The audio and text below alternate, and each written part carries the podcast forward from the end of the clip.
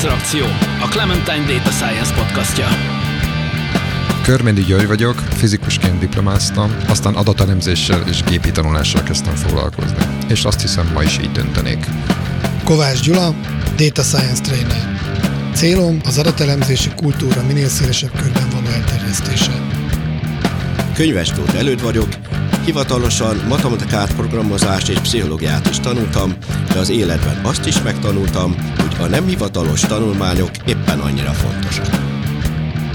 Póli Ferenc, digitális terméktervező, tanácsadó, startupper és podcaster, akiben évtizedek óta harcol a programozó és az újságíró.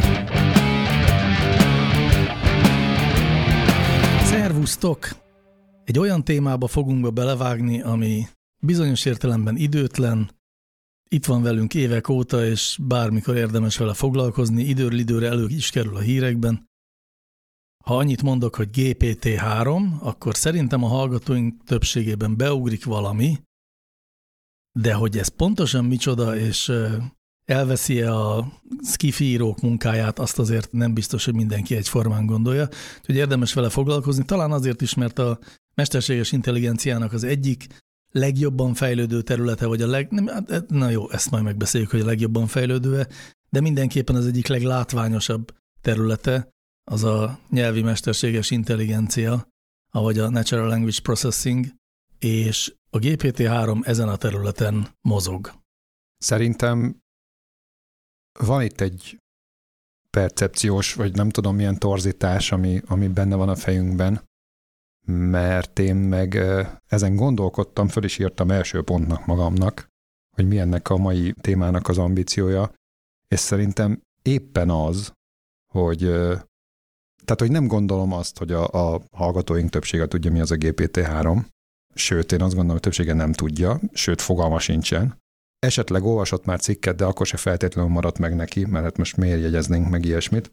De talán az a dolgunk ma, hogy beszéljünk arról, hogy ez miért forradalmi, és ugye nagy a zaj a gépi tanulással, meg a mesterséges intelligencia tematikákkal kapcsolatban is, és nekünk akkor dolgunk lehet, hogy ebben az zajban rámutassunk olyan dolgokra, amik valóban igazán nagy jelentőségek és fontosak, és ez a téma, a GPT-3, illetve az, ez az algoritmus család, illetve ezeknek a következményei, ezek nagyon fontosak, ezek a nem is annyira a jelenünket, hanem a közeljövőnket drámaian meg fogják határozni. Mindenkinek az életében lesz egy csomó olyan dolog, az az én állításom, tehát hogy szembesülni fog ennek a hatásaival. Nagyon jó. Akkor viszont az én meglepetés kérdésem hadd legyen az ma, hogy az itt ülők közül azoktól, akik nem feltétlenül úgy készültek erre a mai adásra, hogy mindennek utána olvastak, megkérdezem, hogy ti tudjátok-e, hogy mi az a GPT-3? Ilyen egymondatos definíció szintjén.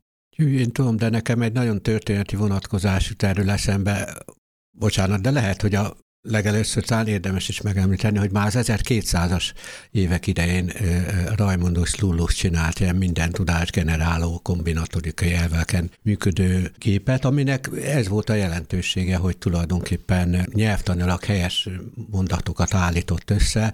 Ezt ő használta mindenfajta tudományban, meg mondjuk többek között hittérítése, és szegényt végül is sokáig élt, többször nagyon verték, az utolsóba bele is halt. Még annyit érdemes erről az egész még történetleg, még egy másik érdekesség, hogy ezt nagyon sokáig gúnyolták évszázadokon keresztül, és például tudni lehet, hogy a Gulliver Lilliputban ott van, a, van ez a szó összerakó professzor, hogy valami gép köp ki ilyen szavakat ilyen fadarabokon, és akkor azokat egymás mellé rakják, és abból, hogyha értelmes mondat jön ki, akkor azt félre rakják. Igen, ám csak kimondja meg, hogy mi az az értelmes mondat. De az érdekes tehát, hogy ezt kevesen tudják, hogy a, hogy a Jonathan Swift 500 évvel ezelőtti kollégáját gúnyolta ezzel, miközben abban az időben már Leibniz vagy például Newton nagyon érdekesnek találta a Lulusnak a munkásságát, és a kombinatorika egyik ősét látják benne, illetve a számítástechnika, illetve a mesterséges intelligencia, illetve a GPT-nek az egyik ősét. Mm, először is tiltakozom, hogy nem készültem, már olvastam több cikket is, de nem vagyok nyilván szakértője, és nem is leszek. Nagyon röviden akkor a kérdésedre a válasz. Ha jól tudom, jelenleg a világ legnagyobb neurális hálózata, amit ember készít. Ez, ezen gondolkodtam, hogy ez így van-e, valószínűleg igen. Na jó, de mit Egyébként csinál? Oké, okay, hogy egy neurális Na, háló, azt majd ti elmondjátok.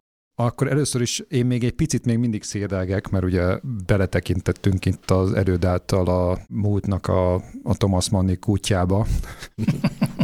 De, de, de kicsit most akkor visszatérve, tehát a, a GPT-3 az természetesen Generative Pre-trained Transformer.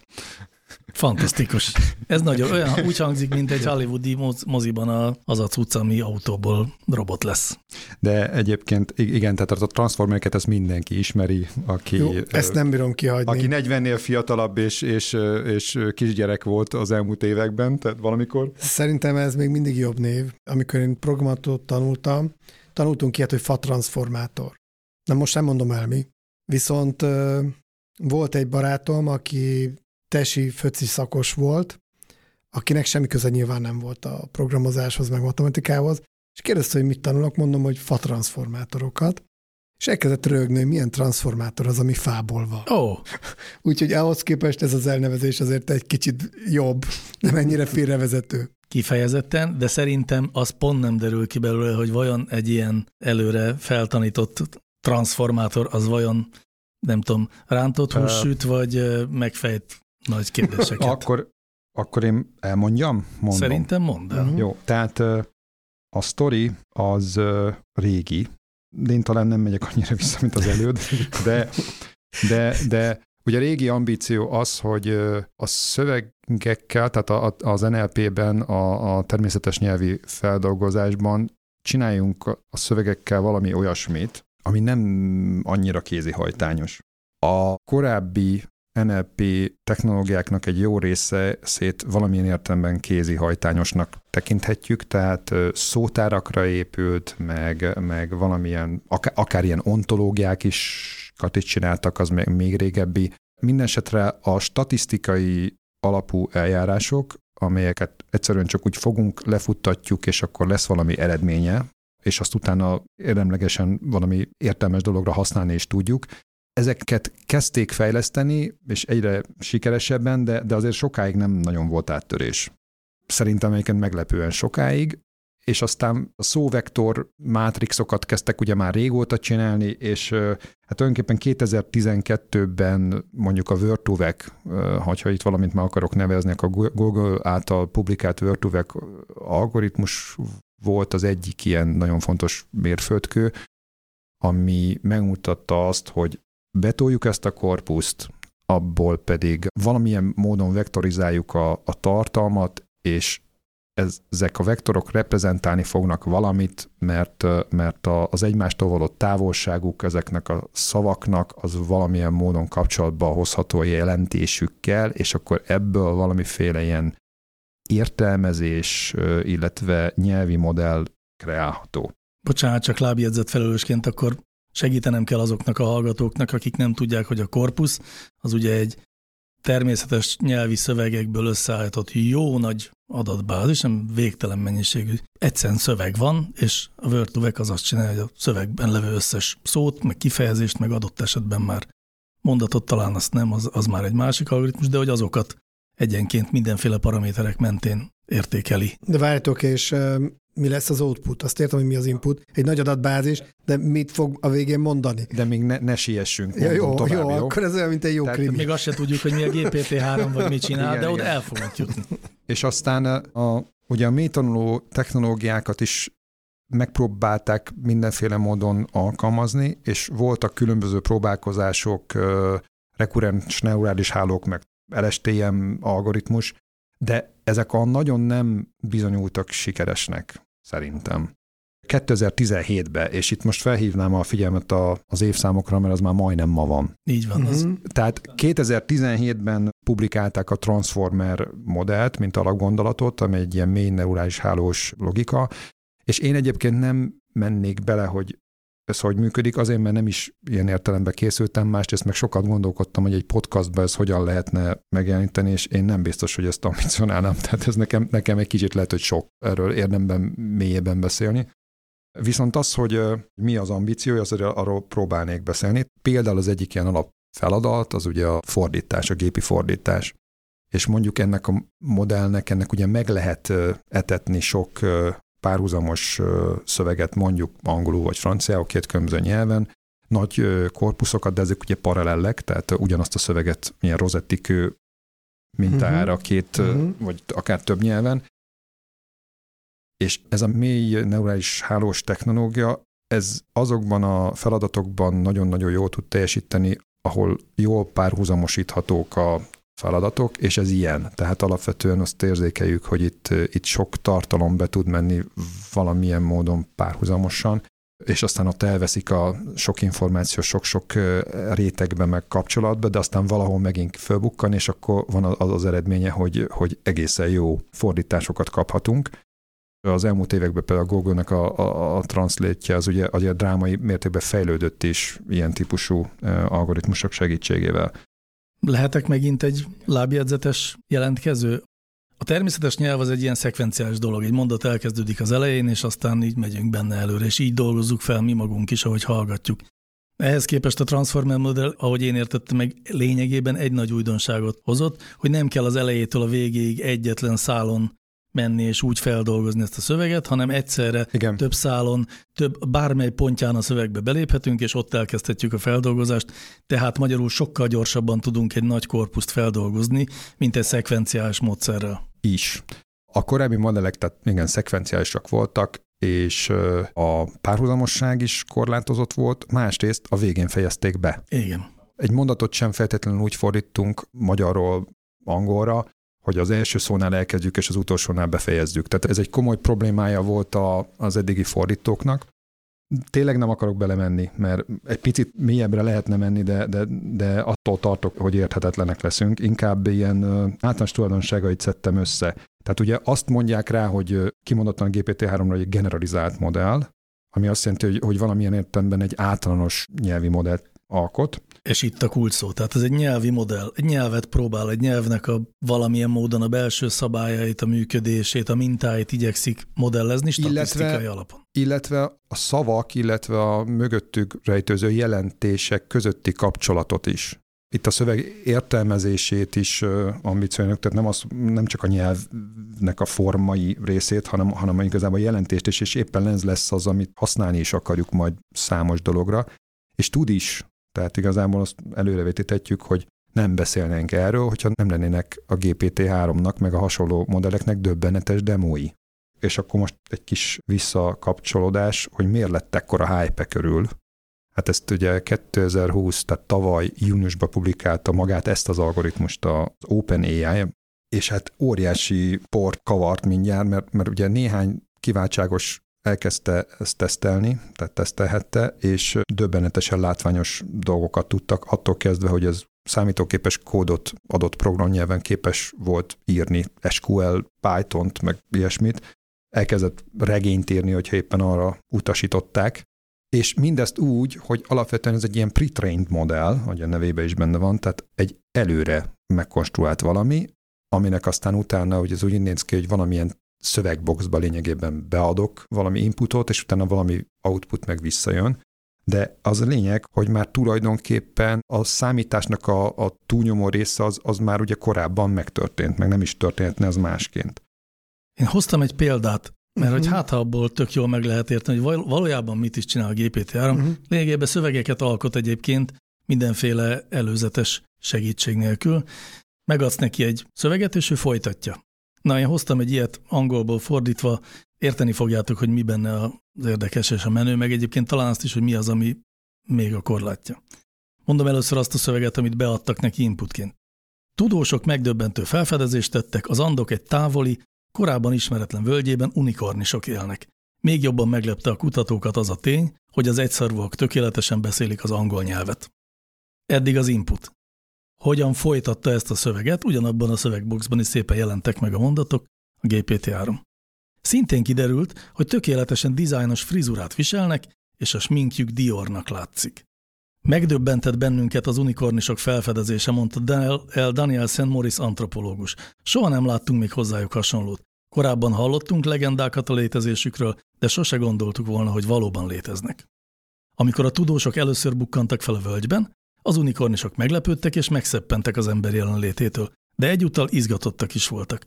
Az unikornisok üdvözölték a kutatókat, és elmondták nekik, hogy nagyon régen várják őket. Na most, hogyha magunkhoz tértünk az ájulatból, akkor mondanám, hogy ez a szöveg folytatási képesség, ugye egy alapvető részenek a GPT-3-nak, ez, ezt úgy hívják, hogy autoregresszív képesség. És... Várjátok csak, hogy értsem, amiket olvastam, ilyeneket is írtak, hogy tud verset írni, bármilyen stílusba, akkor ez is így van, hogy bedobnak a költőtől korábbi verseket, és akkor ez alapján folytatja? Igen. Igen. Uh-huh. Írtak, írt egyet a Ezekre... Twitter hasznáról egy uh-huh. verset, uh-huh. valami híres angol. Ezeket majd mind szeretném szóval. árnyalni, csak most még, a, most még, még a, az elején itt egy-két információ, ami fontos. Nem előzmény nélkül, tehát ez nem úgy van, hogy most a 2017 óta egyre is újabb és újabb és különböző típusú és egyre fejlettebb transformer modellek jelentek meg. Néhányat megneveznék, mert fontosak. Talán a legfontosabb a BERT, a, a Google-nek a, a Transformer modellje, de egyébként jellemző, hogy mindegyik nagy ilyen típusú multi publikálta a sajátját, tehát a, a, a Facebookét azt ugye Robertnek hívják. Roberta. Bocsánat, Roberta. Igen. Igen illetve a Microsoftnak is van egy saját különbejáratú Turing NLG nevű transformer modellje, illetve még ezen kívül számos másik is van. Ezek között a GPT-3 mibe különleges, hát Isten igazából az, hogy a, a méret a lényeg alapon ez irgalmatlan nagy. De mi a nagy a tanító adatbázis? Na, és akkor erről néhány számot, mert, mert hogy, hogy, hogy, hogy mit, mit értünk ezen, hogy nagy. Tehát ez mindenhogyan nagyon nagy. Tehát először is a tanító korpusz jellege. Nagyon sok mindent, különböző ilyen nagy adatbázisokat betoltak. Ezek most manapság már jellemzően internetről leszedett korpuszok.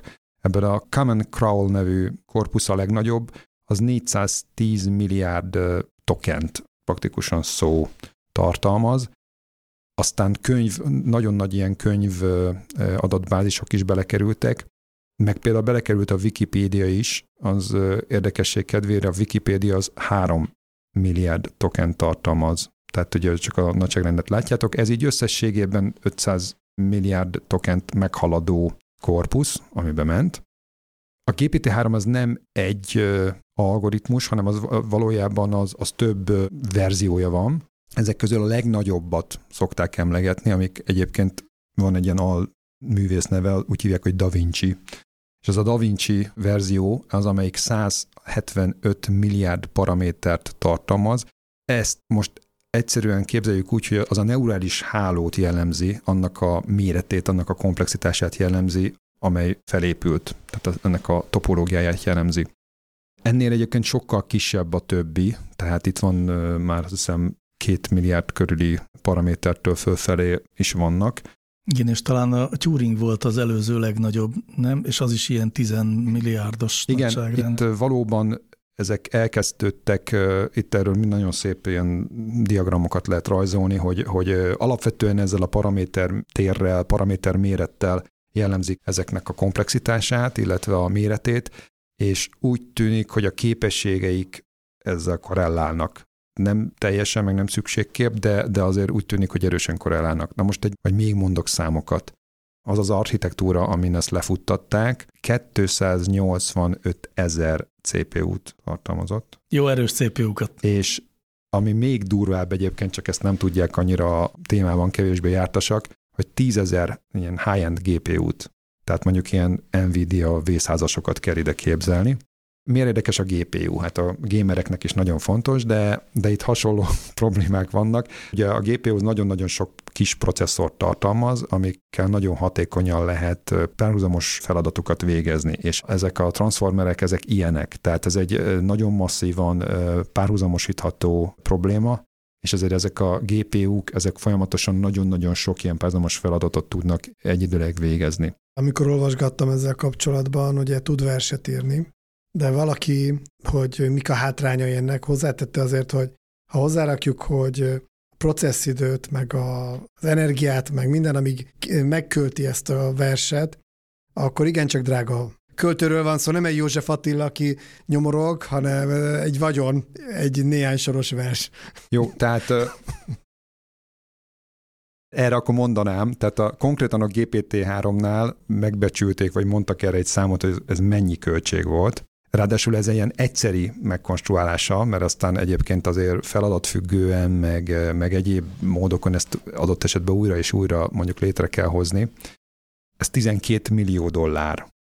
Egy vers. Tehát ami ilyen futás. Nem, nem, egy feltanítás. Nem, nem egy, tehát, tehát egy feltan, ez a feltanítás, ez Aha. a pre-trained része a dolognak. Egyszer tehát, így végigment a igen. korpuszon, tehát azért ez, de sokszor ebből egy, a korpuszon. Igen, ez egy, ez egy használható valami lesz, de lehet, hogy van olyan cél feladat, amire egy kicsit máshogy érdemes, uh-huh. és akkor megint 12 vagy hasonló millió dollár.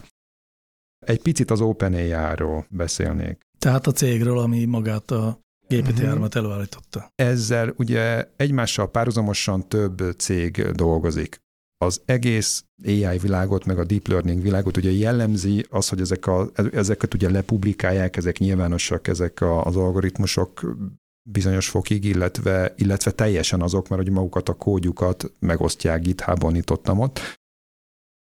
És, és hát annyira, hogy most már a transformer modellek, komponensek azok ilyen teljesen egyszerű, tehát TensorFlow-ban elérhetők, és ezzel gyakorlatilag az is van, hogy a belépési küszöb alapértelmezésben ezeknél a technológiáknál nagyon alacsony. Tehát fogod, telepítesz egy anakondát a gépedre, meg TensorFlow, és akkor így gyakorlatilag valamilyen módon elkezdett használni.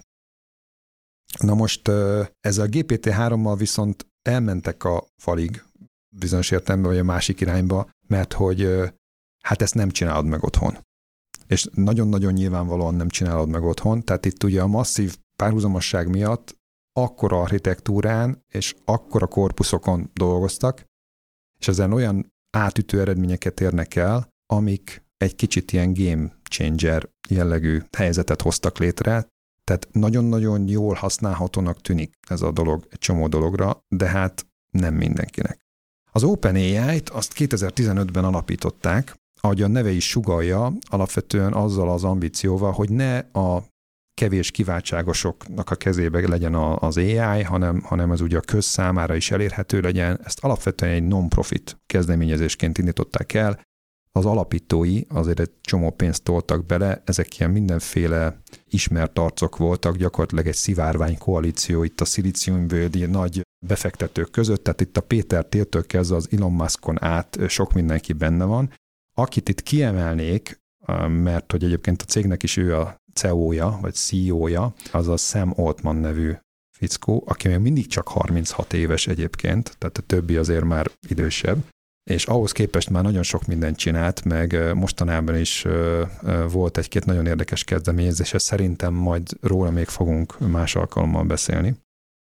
Szóval az történt, hogy hogyan-hogyan sem, publikálták a GPT, a GPT-2, ezt majd azt a GPT-3 modellt nem titok, hogy jön a GPT-4 állítólag az idén, még sokkal nagyobb korpusszal. Itt mindig az van, hogy ilyen nagyságrendileg nő meg a, meg a földolgozott szövegnek a mérete, tehát ilyen nem is feltétlenül egyel, hanem lehet, hogy kettővel, tehát hogy nagyon-nagyon nagy mértékben egyre több szöveget tesznek bele, és ettől egyre nagyobb lesz egyébként a paramétertér és a paraméterek száma, a, a komplexitása a, a hálónak és aztán így azt várják tőle, és aként ezt igazolódik is, hogy egyre többet tud. Na, az okozta itt a nagy sokkot a üzleti világban, vagy a részéről, hogy aztán a GPT-3 publikálása után aztán közölte az OpenAI, hogy hát ez akkor innentől kezdve most már nem open, hanem ezért pénzt kérünk, és ez egy szabadalom, egyebek. Na most ez, hát ugye a korábbi kommunikációtól, meg arculattól azért ez durva eltérés, de persze értjük azt, hogyha, hogyha 12 millió dollárba kerül mondjuk egy futtatás, akkor azért ott ezzel mi lesz, mi lesz a gond, vagy miért akarnak pénzt érte, és miért lehet érte pénzt kérni. Időközben megjelent az egyik ismerős szereplő egyébként a, a cégben, mert Microsoft az ugye két, vagy 2019-ben, ha jól emlékszem, egy milliárd dollárt investált a cégbe, és hát ezek után szerintem meg is tudott tippelni, hogy ez, a, ez az architektúra, amin ez az egész futott, az a 285 ezer processzor, az, az vajon melyik szolgáltatónak a nagy szolgáltatási felhője volt, hát a Microsoft-é. Ó, Ez tényleg. az úrban fut, igen. Tehát igazából az van, hogy tulajdonképpen beletette az egy milliárd dollárt, és hát most meg az És egy, egy nagyon jó Hát kis beletette szolgáltatásban. igen, vevő, vevője lett ez a cég, meg, meg hosszú távon is az lehet, hogyha nyilván az, az üzleti modell ez sikeres lesz. Ami egyébként egy bizonyos fokig kétséges, mert már is van ennek a GPT-nek egy ilyen GPT Neo nevű open source verziója, akit viszont egy másik cég ö, alkotott meg, és állítólag nem sokkal rosszabb, mint ez. Itt egy nagyon érdekes ilyen kannibalizáció van, tehát ez a farkas farkasnak farkasa, tehát az a ö, mindenki felfaja egymást, és igazából nagyon érdekes dolog ez, hogy mikor és hol lesznek majd fizetőképes, vagy meg, meg működőképes üzleti modellek, ugye, egyfelől, másfelől meg ez, a, ez az open source logika, ez meddig tartható. Csak hogy számomra is tiszta legyen. Itt mit jelent az, hogy open source? Tehát GPT-2 még az volt? Az még az volt. Igen. És akkor mit jelentett? Mit, de mire? Tehát hogy képzeljem el, hogy hogy, hogy használom? Tehát oda Nagyon megyek, jó kérdés. és akkor ez most egy mondom neki, hogy ö, írj már József Attila stílusába egy verset, és akkor már is megírta, vagy hogy, hogy mégis hogy képzeljem el, hogy mit jelent az, hogy open source?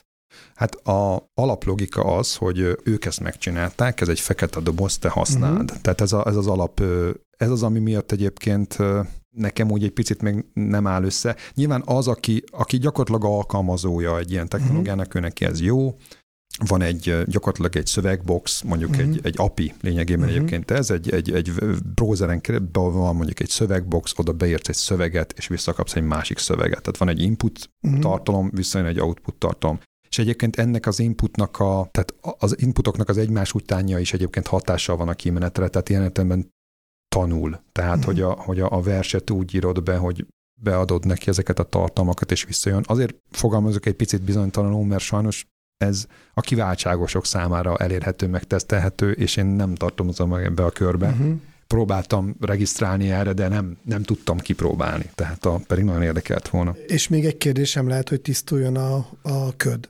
Jó néhány évvel ezelőtt a IBM megcsinálta a watson ami egy műveltségi vetélkedőt nyert meg. Köszönöm. Ez, Köszönöm. ez miben más? Tehát már Köszönöm. akkor azt hittem, hogy elértük a csúcsot. Köszönöm, föl van ide ír nekem Ja, jó. írva, hogy, hogy hogyan tudnám ezt jellemezni, mikor az a működését, és ez, ez nagyon jó. Tehát 2012-ben csinálta meg a watson amitől úgy el voltunk ájúva. A Watson az, az a klasszikus technológián működött, és ott azért egy csomó, mondjuk azt, hogy hekkeléssel értek el bizonyos eredményeket. Körülbelül tudom, hogy milyen komponensekből rakták össze, meg milyen többé-kevésbé kézihajtányos módon.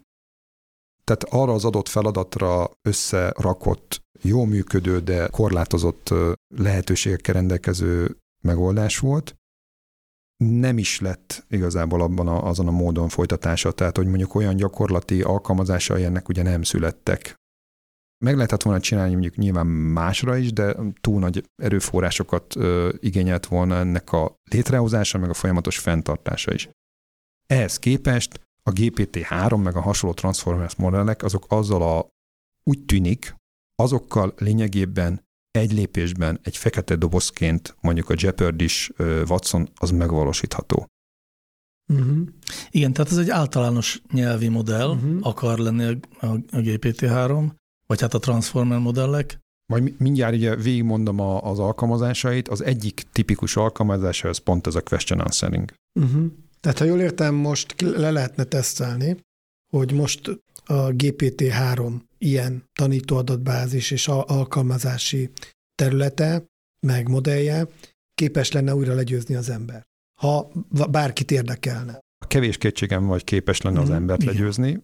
Nem is hiszem, hogy egyébként különösebb értelme van ennek. Persze meg lehet, valószínűleg meg is fogják már csak ilyen demo jelleggel. Itt egyébként a demo demo hátán van ennek a, ennek a dolognak a kapcsán, és egyik ilyen agyeldobósabb, mint a másik. Na most azért itt egy pici csalás van, mert azokat az eseteket, amikor nem jön ki, meg amikor hülyeség jön ki, azokat ezekben jellemzően nem publikálják.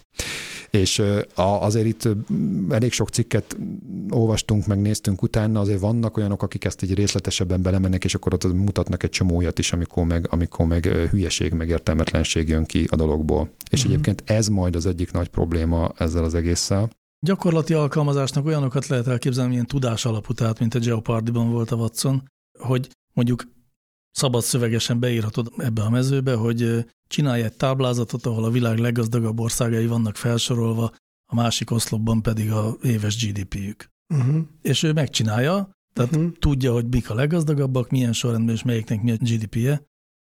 Nyilván azért, hiszen ez a tudás ott van az interneten, ott van a nyelvben. Tehát el van abban a korpuszban, hát nem is rejtve, megtalálható ez a tudás. Értelemszerűen tudna ilyet fékelni is. Csak hogy sarkítsam, Google-be beírem ugyanezt, akkor tök jól megtalálja az első találatnál, hmm. ott lesz a táblázat. Ez nem keres, hanem saját maga megírja, ha jól értem. Hát azért, mert már benne van. Mert igen. Valamilyen uh-huh. értelemben ugyanúgy feldolgozza azt a szöveget, amit a Google uh-huh. is mhm. azonosít, meg megtalál, meg be. Igen, ugye a GPT-3 lényegében erre a kérdésre azt mondja, hogy mit szoktak erre válaszolni uh-huh. az interneten többnyire. Uh-huh. I- igen, bár ez egy kicsit, igen, tehát Hát ez a nagyon lepongyolított igen, verzió, igen. de végül is ez a dolog. De, de én olyat, olyat is olvastam, hogy hiányos a tábla, akkor ő kitölti. Igen. Igen, és ez akár jó is lehet. Akkor menjünk végig, hogy milyen uh-huh. demókat csináltak vele. Tehát ugye, ugye csináltak vele kódot, hogy mondjuk szövegesen beírtad az igényedet, és akkor valamiféle SQL kódot előállított egy táblából. Tehát egy, egy, egy szabályos SQL kódot generált. Ezt hogy a francba? Tehát Igen, ezek ezt a, olvastam, ezek hogy a jó, ezt hogy. Igen, e, de most mondom, hogy egyszerű kódokat Aha. tudod csinálni. Igen. E, igazából bonyolultat azt nem tud. Tehát nem arról van szó, hogy egy SQL developer lett belőle, hanem az, hogy egy csomó SQL kód volt valahogy a keze ügyébe a korpuszában, uh-huh. meg mellette valamiféle szöveges megfelelés, és akkor a kettő között tud valamit megfeleltetni, és ezt nagyon ügyesen meg magas szinten teszi. De nem tudom, hogy itt mondjam-e, vagy később. Azt hiszem, hogy az, az egyik fő gond ezzel az, hogy tudjuk ezt, hogy az a vers az egy jó verse. Tudjuk azt, hogy ez az SQL kód az jó-e. Ahhoz kell valaki, aki eldöntse. Tehát ugye nincsen tanító algoritmusom abban az értelemben, vagy tanító mintám abban az értelemben, hogy tehát ez unsupervised. Uh-huh. Igen, igen, ez kimondottan unsupervised az uh-huh. egész. És ezért az, hogy ami kijön belőle, az jó-e, ahhoz kell valaki, aki eldöntse. Uh-huh. No, mutatom, hogy milyen irányba megy a történet, milyen irányú applikációk kezdenek lenni. Az egyik legesélyesebb alkalmazási mód az nem ennyire bombasztikus, mint ezek akár a versírásig bezárólag, hanem a címadás. Az, hogy egy adott szövegnek találó címet adjunk. Uh-huh. Ne adj Isten, uh, ilyen clickbaiting, tehát ilyen kattintásvadász uh, hangzatos címet adjunk. Hol van erre igény? Hát a neten, amikor uh, sok szöveget kell előállítani, és akkor annak meg aztán kreatív címet kell adni, ebbe egészen jól teljesít. Ez egy apró feladat egyébként, meg talán ugye a legtöbb embert nem annyira izgatja, de van olyan célcsoport, akinek ez nagyon fontos, és ebben egyébként jónak tűnik, annyira, hogy volt is egy orosz hangzású névvel rendelkező srác, most nem tudom a nevét, aki ezzel generált címeket, meg talán még a tartalmát is ezzel generálta, és tök sikeres volt, a, tehát hogy tökre följutott a, az idézettségben, meg, a, meg az olvasottságban, a hírfolyamban a, az által, a robot által kreált tartalom. Azért azt hiszem, hogy valamilyen módon azért szűrte a baromságokat, hülyeségeket generált, akkor azt azért kevésbé tette föl. Tehát általában is egyébként a robot writers, úgy, úgy is hívják ezt az irányt, tehát a robotizált szövegírás az, az, az egy nagyon ambiciózus területe. Nem véletlen, hogy itt a, a legtöbb ilyen szirén hang, az, az pont a, a, az újságírás halálával kapcsolatban jelent meg, hogy most majd te, te töröl mindent. Na most erről nincsen szó, de azt a fajta ilyen generikus tartalomgyártást, amikor, amikor öt cikkből írok egy hatodikat, azt komolyan veszélyezteti, mert azt, azt úgy tűnik, hogy azt tényleg tök jó minőségben meg tudja csinálni. Nem hangzott még el, de fontos, hogy természetesen az egész technológia jelenleg angolul létezik, maga a GPT-3 is, és elég komoly korlátai vannak, tehát az, hogy ez más nyelven működjön, azt külön meg kell csinálni hasonlóan nagy korpuszra. Ez mondjuk egy akkora nyelvnél, mint a magyar, ez gyakorlatilag nem léteznek ekkora korpuszok, tehát jelenleg egészen biztosan nem. Tehát, tehát nagyon komoly korlátai vannak annak, hogy mondjuk ez magyarul létezzen. Hát ilyen minőségben. Újságírásról csak annyit lehet, hogy mondani akartátok. Microsoft ugye beszállt egy milliárddal, és utána az MSN-től kirúgtak jó néhány száz újságírót, nem tudom, olvastátok-e, és ilyen robotokkal írják. Tehát azért rúgták ki őket, mert robotok írják. 20 valány újságíró 20 volt, ez jó néhány száz, és azért rúgták ki őket, mert tőzsdei jelentéseket írtak, amik klasszikusan az egybekezdéses ment fel a tőzsdei árfolyam, ez összefüggésben Aha. lehet azzal a hírrel, hogy tehát ilyen típusú Aha. szövegek írását tervezik AI-jal megoldani, mm-hmm. és pont Igen. erről beszélünk, hogy ebben valóban jó ez a típusú ebbe, technológia, meg ebbe, időjárás jelentést. Még, lehet, hogy később még, még tud durvábbakat tud. Nem csak az, hogy jó benne, hanem rá is lehet bízni. Tehát itt nem fog, nem fog, tehát elég jól be lehet trénelni ahhoz, hogy ne kezdjen el a valami teljesen más vaddalogról írni. Mert itt uh-huh. ugye az a kockázat, mert ugye el akarom engedni a kezét. Tehát mindig ez a, amíg fogom a kezét az algoritmusnak, addig persze, hát majd ott állok mellette, nem csinál bajt. Na most abban a pillanatban elengedem a kezét, de a felelősség azért ugye az rajtam van, hogy, hogy mit fog csinálni, mit ír ki a hírterminálomnak a, a automatikusan, milyen hírek jelennek meg. Tehát mondjuk képzeld el, hogy mondjuk maradjunk ennél, hogy, hogy ne adj Isten elkezd valami baromságot írni egy céggel kapcsolatban, tehát mondjuk egy tőzsdei hír. Hát azért az durva.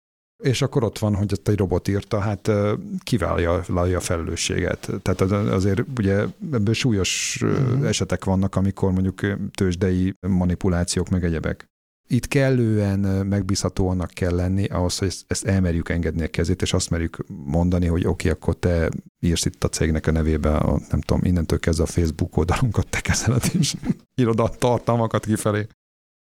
Amit azért jól láthatóan drámaian meg fog változtatni, az szerintem egyébként így a, a technical writingnak nevezett terület, illetve ennek egyes részei, amikor például termékekkel kapcsolatban kell mondjuk ilyen review-kat, meg akár csak ilyen szöveges értékeléseket, marketing bullshiteket írni. Uh-huh. Tehát, tehát az egy nagyon nyilvánvaló területnek látszik, hogy nagyon jó minőségű bullshit generátor.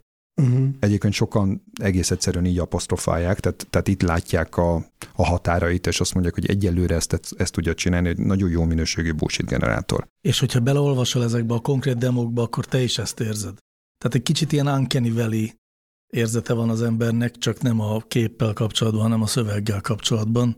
Úgy, úgy nyelvtanilag rendben van, a gondolatvezetése meg olyan, ú, ez itt most egy nagy bakugrás, vagy ez itt most de, egy csalás, vagy de, ez de akkor, már, akkor már komolyan bele kell menned a szövegbe, hogy ezt meglásd, meg úgy meg kell próbálnod értelmezni, és úgy alapértelmezésbe elkezded olvasni a cikket, tök rendben van. Tehát az uh-huh. általános.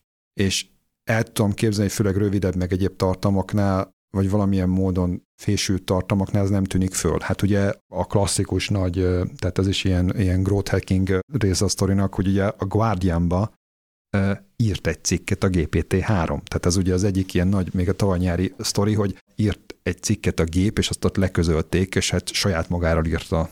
Igen, igen, de azért lássuk be, ha manapság körülnézünk, a, akár a magyar portálokon, kicsit az az érzésed, hogy a cikkeknek legalább az egy tizedik, szintén valamilyen hát mesterséges igen, intelligencia, igen, mert igen. hogy azért ez megvan, ez a lendület az újságírókban is, és igen. ugyanezt tudja jól a GPT-3. Hadd hozzak ide egy idézetet, ezt az NYU egyetemről egy AI professzor mondta, hogy a a GPT-3 az így kb. olyan, mint az okos diák, aki nem készült fel a vizsgára, és így megpróbálja egy elbúlsítelni a dolgot, és mond ilyen innen-onnan előszedett jó kis tényeket, meg ilyen csúsztatásokat, meg konkrét hazugságokat is, és az egészből összeáll egy ilyen szépen megfogalmazott, angolul nagyon helyes szöveg, amin azt érzed, ha a terület szakértője vagy, hogy na jó, de ez egy kamu.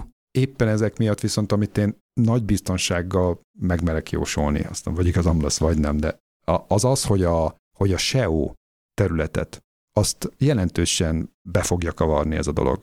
Sőt, már valószínűleg most elkezdi lassan. Hát Tehát ugye arról van szó, hogy a, a, az interneten generált szövegek, azok nagyon drámai, exponenciális mértékben ilyen alapúak fognak majd lenni. Tehát, hogyha ezeknek a, a, az előállításának mondjuk a határköltsége az közel nulla lesz. Tehát, hogy mondjuk, mert hogy akkor nem egy cikket fogok a, az új szuper fülhallgatomról írni, vagy generáltatni, hanem 200-at vagy 2000-et, mind különbözőt. És azt tolom a legkülönbözőbb csatornákon. Tehát amikor mondjuk otthon keresel egy, egy, egy fülhallgatót, akkor rákeresel a típusra, és akkor, akkor megnézed róla a review-kat. Uh-huh. És akkor most nem egyel fogsz találkozni, hanem kétszázzal, amit majd a gép írt, vagy bármennyivel. Uh-huh. Ez nagyon rövid távon oda fog vezetni, szerintem, hogy egyébként az internetes tartalmaknak a zömét néhány éven belül, ha kilóra megnézed, akkor gép, azt fogjuk mondani, hogy gép írta. Tehát drámaian meg fog növekedni a, a ilyen valamilyen értelemben originálisnak tekinthető tartalmaknak a mennyisége, de ezeknek egy nagy részét nem ember írta, vagy írja már majd addigra. Viszont szerintem nekünk meg kialakul az a képességünk, hogy beleolvasunk egy szövegbe, De ezek, és azt mondjuk, ezek azért át, nagyon ez... jók. Ezek azért nagyon jók, és inkább, inkább az Enkeni az jó, jó hasonlat, inkább egy ilyen érzésed van, Igen. Uh-huh. hogy, hogy ezt, ezt olyan fura. Lehet, hogy a Coelho bölcsességeket ilyennel generálják? Az majdnem. Arra nagyon-nagyon jól fog Arra működni. tökéletes. Tehát, tehát olyan szintű Coelho generátorok lesznek, hogy Coelho innentől már halhatatlan. Amik jók Azt is mondom. lesznek. Mert ugye a Coelho-któl én engem ki lehet üldözni a világból, de lehet, hogy ezek ilyen tényleg zseniális idézetek lesznek. Igen.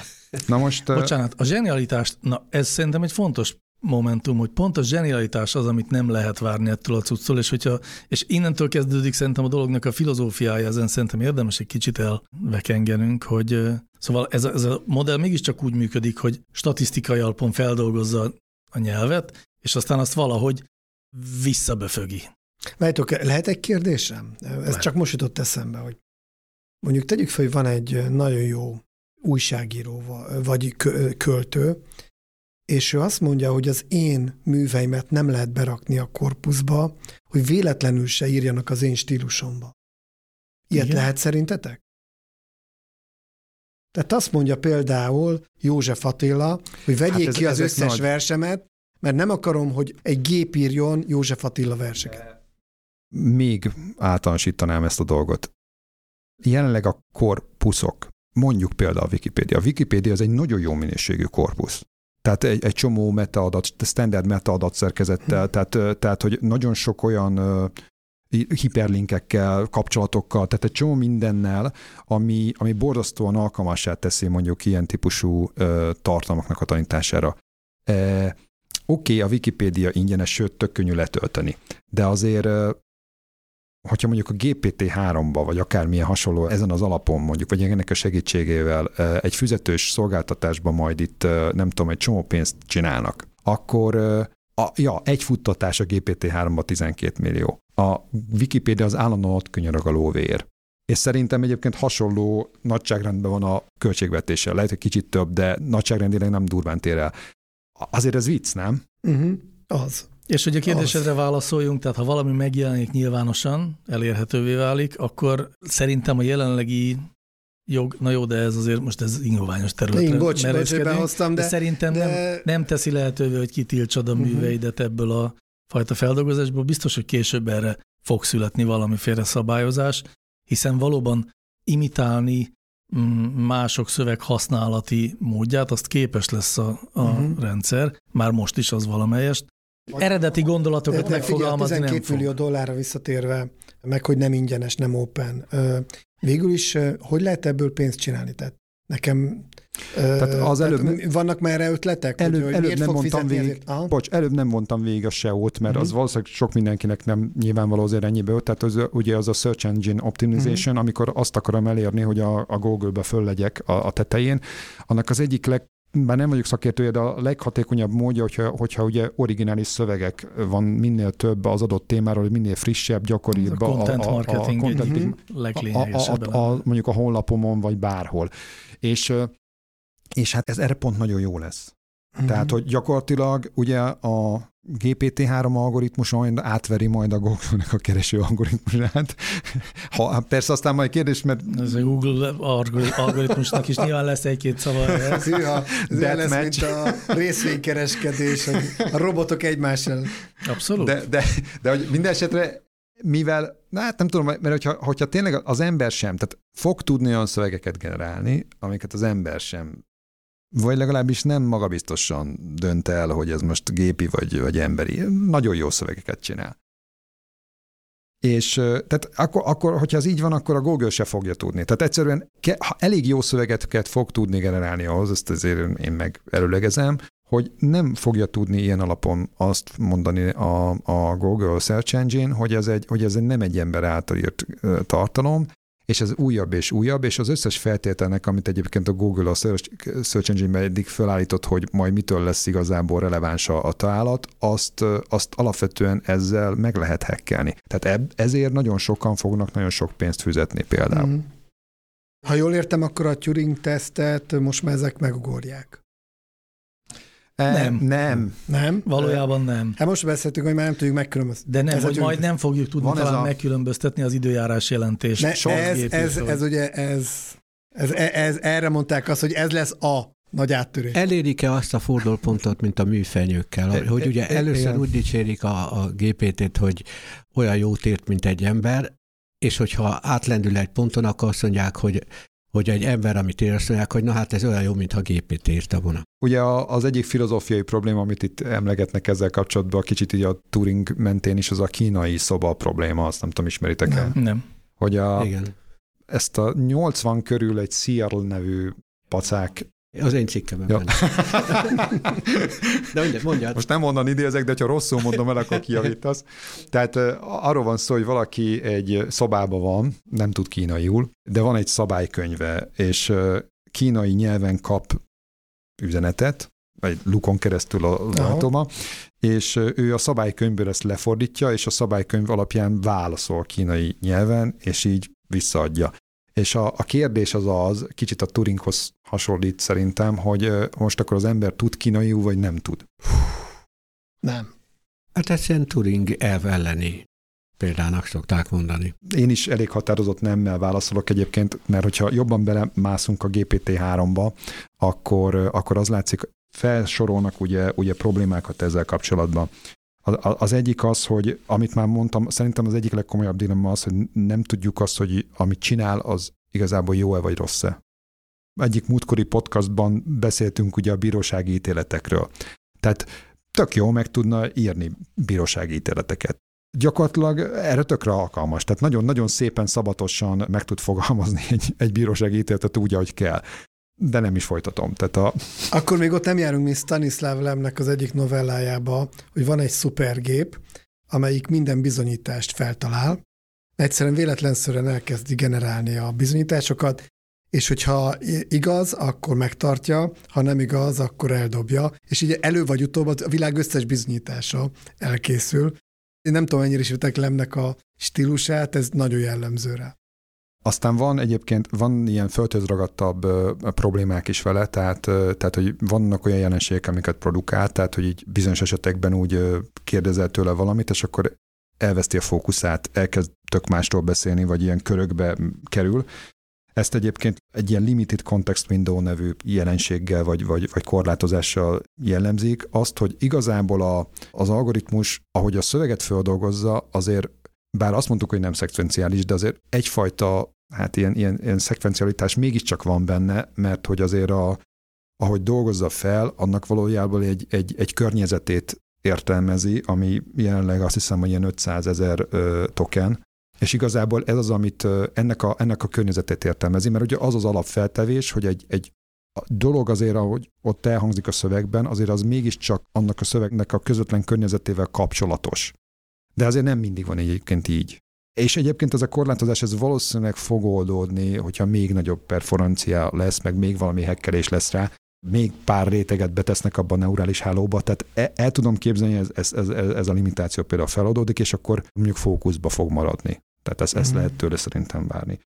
A másik ugyanezzel kapcsolatban, hogy az pedig a kimondottan az ok-okozati logika teljes hiányát. Tehát, hogy az a, lényegében az a GPT-3 válaszol valamit, de arra vonatkozólag, hogy ezt miért gondolja mondjuk helyesnek vagy jónak, a kapcsolatban nem tud mondani semmit. És ezt mondják is róla, hogy a nyelv konstruálásában nagyon jó, de az érvelésben, a következtetésekben meg lényegében semmi uh-huh. nem fejlődött. Ez nem arról szól ugyanis. Tehát uh-huh. ez mhm. tényleg annyiról szól, hogy erre a szóra sok többnyire ez következik, arra meg többnyire ez következik, arra meg leginkább ez szokott következni. Most ezzel nyilván nagyon lerántam a porba ezt az egyébként ennél ezerszer, illetve százezerszer bonyolultabb algoritmust, de azért mégiscsak erre épül, és azért ezek az ívek, ezek azért is veszti el a fókuszt, és én úgy olvastam, hogy sokak szerint nem lesz képes arra, hogy hosszú szövegeket tudjon írni, ami, ami fókuszban marad, mert hogy egyszerűen egy idő után, tehát ahogy így megy, a, ahogy, ahogy követik egymást a lépések,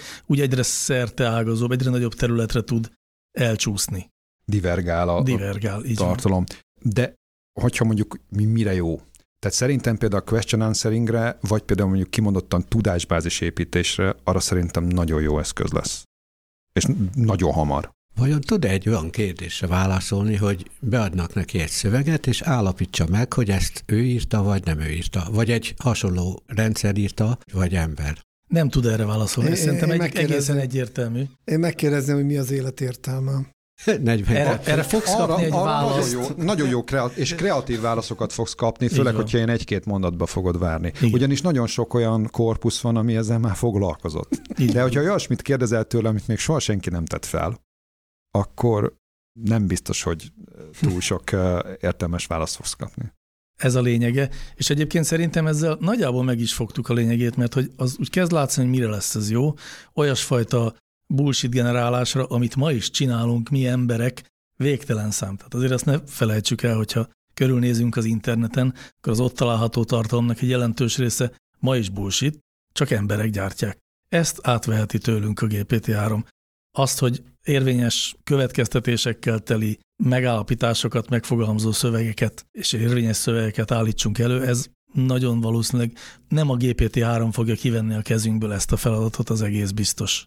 Vagy ha jól értem, véletlenül a évezred legjobb filozófiai munkáját megírhatja, de azt majd mi fogjuk eldönteni. Nem. Ez Tehát akkor nem lenne az, hogyha véletlenül meg lehetne írni egy jó filozófiai munkát, de nem a... lehet. Hogy ja, is értem, van ez, hogy, a, hogy csak megfelelő sorrendbe kell leütni a billentyűket? És kijön a... belőle a hamlet. Tehát a saját Igen. gondolata nem lesz. Mindig tükröződik a, a korábbi emberiség. Sőt, egy nyelvi, statisztikai logika uh-huh. az, ami tükröződik benne végső soron, és ebből saját gondolat, uh-huh. eredeti következtetés rendszer szerűen nem jöhet ki. Megnyugodtam.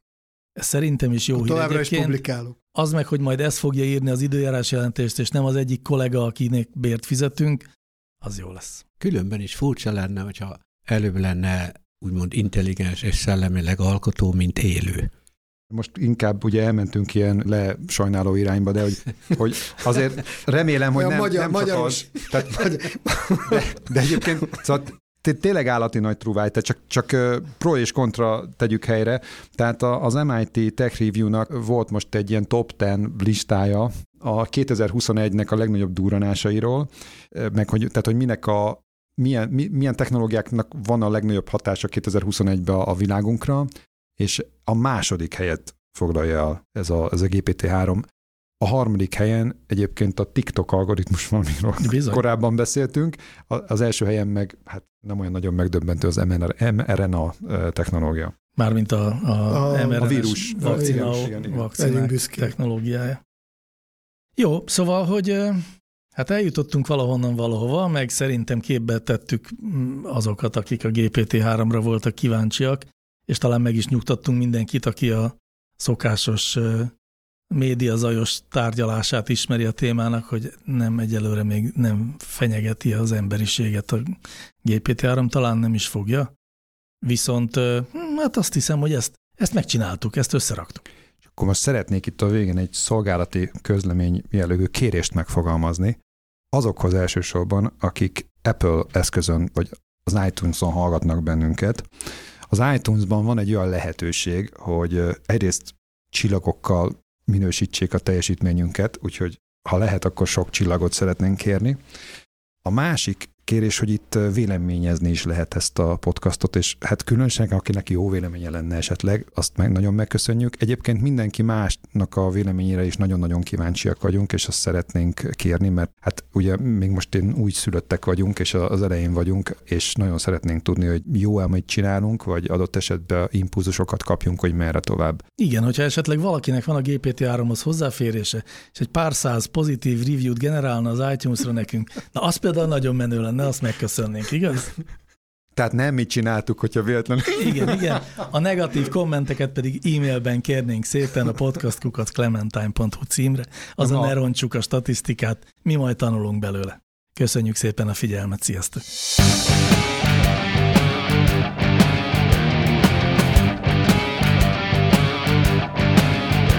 Láncreakció, a Clementine Data Science podcastja.